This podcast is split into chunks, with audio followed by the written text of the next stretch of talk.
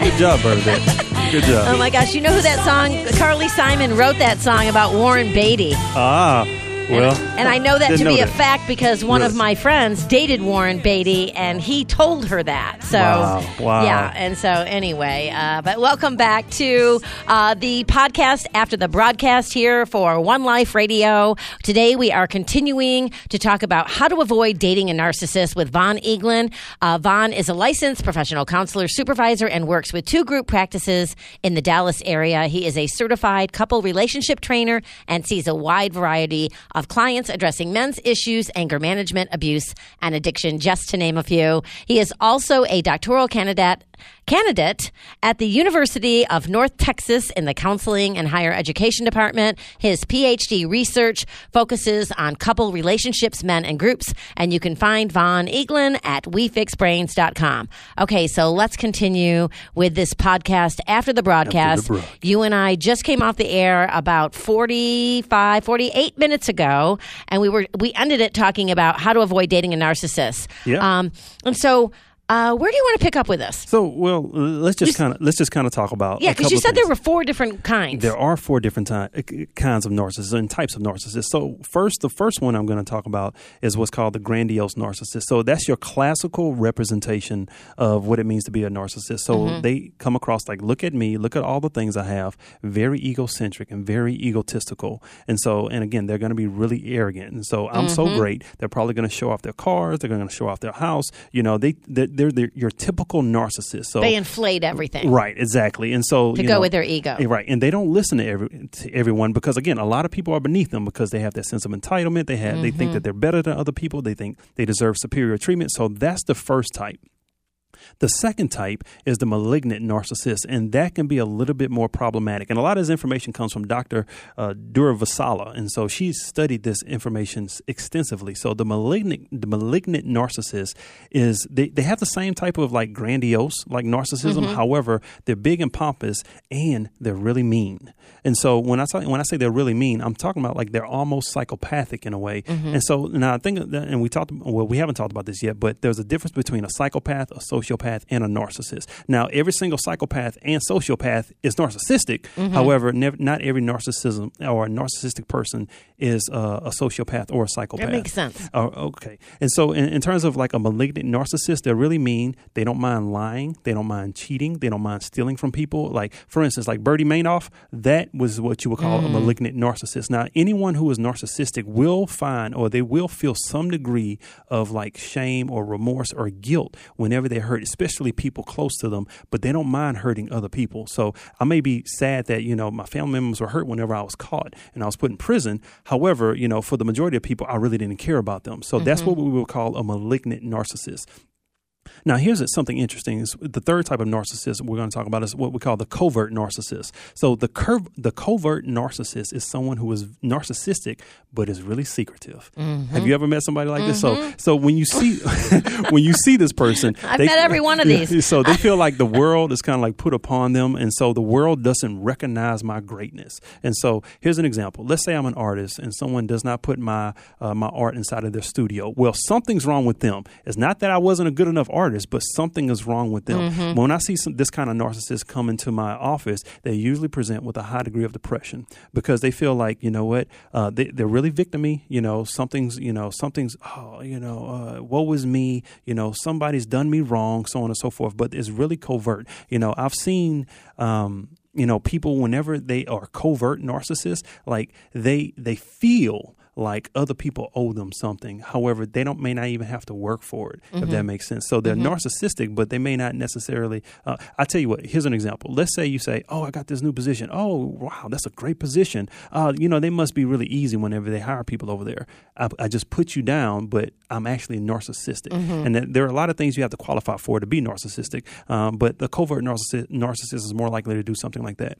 And then there's Yeah. narcissists are Right. men and women. Yeah, yeah, I agree with you, and they're more likely to be men because Right. we're socialized into Right, that. but there's So- more and more women. I, I mean, I, I when Right. you were just talking, it made me think of a woman that I know. Right, right. And here's, you know, what? here's a narcissist that she may actually classify for, which is called the communal narcissist. And so, like, it's the woman who goes over to the homeless shelter or feed the poor or you know oh i'm saving dogs right now and she's posting it on instagram. And that's the person who is like oh look at me. Look at all the Mm-hmm. good things that i've done. They're so well put together. They look really nice. But again they lack empathy for the people that they're helping and the animals that they're helping because again they look they're an actual narcissist. So Mm-hmm. they may write big checks for other people but they need a lot of validation. You need to tell me you know whenever i say look at me they need that affirmation from other from the outside to feel good about themselves and a lot of times narcissism the ego is so huge and they're really really hypersensitive so they're really vulnerable to types of criticism so if you criticize a narcissist a narcissist you're probably going to receive some kind of belligerent behavior or some kind of domineering behavior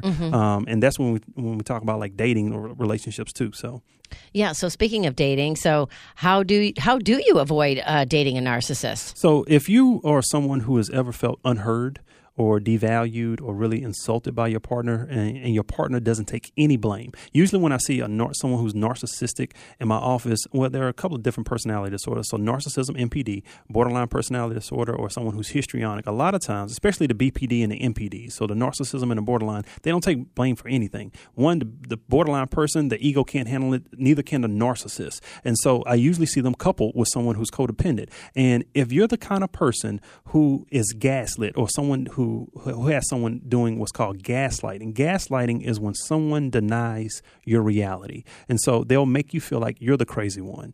And so, um, so if you tell me something, and I'll and you I say, "Hey, you said this the other day." No, I didn't.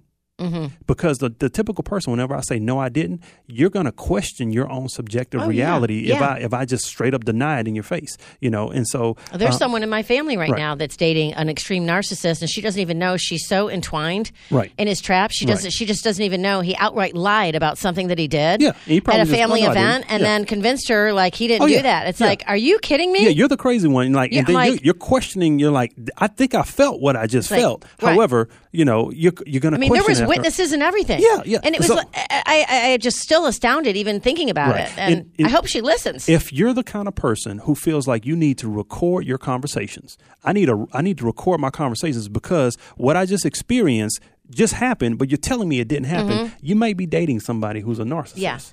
Yeah. So yeah, so um, so that's one. Are these types of personalities usually people um, that end up in jobs where they can bully other people? Oh, definitely. So if you write, if you look at any like a uh, corrections officer, any- for example. Well, any any most of the CEOs I have, or a big time lawyer or something like that, that have come into my office. Mm-hmm. Sometimes they are narcissists. I'll be honest with you, because here's the thing: is that our society praises people who are achievement oriented, Mm-hmm. who step on other people to get ahead, who are all about the bottom dollar, so on and so forth, and, and they have all these different things like um, money and attractiveness and success, so on and so forth. But our society will praise these people, and it's tolerable because it's a male a lot Mm-hmm. of times. Now, if a woman acts like a narcissist, we're going to say, you know, she's a, she, she's a Gold bitch, or digger. it's something like that. Yeah. You know what I mean? What's wrong with her, so on and so forth. But again, um, men are more likely to do it. Women, women are starting to become more like that. However, you know, to your point, you know, a lot of times narcissism can be just pervasive within our society. Mm-hmm. well, uh, so what are some major signs if you're dating a narcissist? So, like I said before, like if you feel the need to record your conversation, you know, and whenever you approach your partner with like, "Hey, this is a complaint" or a type of criticism, and you receive threatening feedback in the form of anger and hostility, a lot of times that person has a really big ego and they can't handle whenever you criticize them. So, because their ego is so big, they tend to be hypersensitive to any form of perceived criticism or defeat. So, a lot of times they're not going to be blamed, or they're not going to be wrong for anything, and they're probably going to go as far as to shame and humiliate you, you know, and tell you that you're not the good person. So, because a lot of times a narcissist may even get pleasure out of causing memory, uh, out of causing misery for other people. So, um, so yeah, uh, so those are just some of the things you probably need to look out for um, if you find someone like that. And a narcissist, again, Run. they're good. They're good at they're good at playing the role. I'm good at Yeah. making things look good.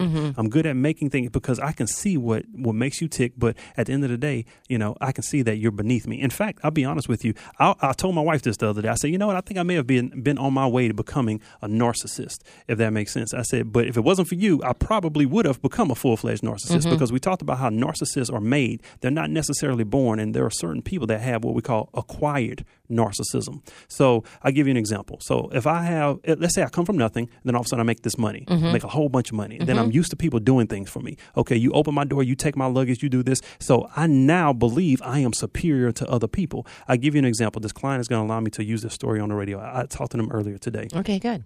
they said they worked as uh, at uh, at a strip club and they were used to women doing things for them all the time. They bought them vehicles, they bought them um, all types of uh, I mean clothes. They gave them money all the time because and he was used to playing this persona of um, you know the stripper who could you know connect with women and all these women you know they were kind of thirsty you know and so they just Mm-hmm. I like want- that, yeah, thirsty. thirsty you know how women you know I love the way you describe you're things. thirsty they they just want to connect with you so if I give you some form of connection some kind of intimacy or if I'm with you you know I'm the I'm the big guy that everybody sees on the stage so on and so forth then that person had difficulty separating that because he then became more narcissistic Mm. um, based on this experience being a stripper for however long you know I think it may have been close to like 10 years Hmm. and so you know that persona became part of who he was therefore you know whenever he you know I guess interacted with his wife, a lot of those traits came forward. Was he a stripper while he was married? so no, no, no, no, no, Oh. not at all. Not that at would all. be a hard one. Yeah. So no pun intended. yeah,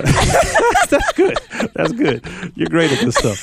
You're great at this stuff. So, but yeah, so acquired narcissism is something that you have to watch out for, and uh, you know, um, you need to. I can't. I have seen it change, but it takes someone who is willing to humble themselves, learn how to empathize with other people, learn how to you know seek understanding, learn how to validate other people's experience, learn how to not make things all about themselves. It's really a paradigm shift um, from someone you know, you know who has acquired narcissism or some of these other narcissistic traits. So let me ask you one last question, Okay. then we'll wrap this up. Okay. Can a nar- narcissist change? Can they be cured? I think it takes. I, I think people change. This is Von's opinion. I think people change when they're willing, like to take initiative, when they're willing and they're capable. Okay, Bernadette, uh, how tall are you? I guess what? I'm five foot three and right. three quarters. Right, right, exactly. So you can have the willingness to want to dunk a basketball, Mm-hmm. but no matter how much you work out, you're probably not going to reach that ten foot to get the ball over the rim. You know, Yeah. like you don't have the capability Right. to dunk a basketball. And I'm not saying you might have ups, you might, you might can jump really high. But the thing about it, so I, I tend to believe that people change whenever they're willing to change. So there's a willingness. I want to take initiative. I need to look at this. I need to examine this, and I want to change my life. And they have the capability. So some people, I would argue, don't have the capability, Mm-hmm. and then other people who are capable, they don't have the willingness. Yeah. You know, and so I think it takes both of those things in order to make that change. I hope that answers your question. absolutely, perfectly, very well put, very well articulated. As always, Von Eaglin, thank you so much uh, for helping us. This is what the the seventh broadcast, our podcast after the broadcast, Oh, yeah. and uh, what fun it's been. So um, I really enjoy doing these. Thank you so much, everyone. I hope you enjoyed listening, and we'll talk to you later.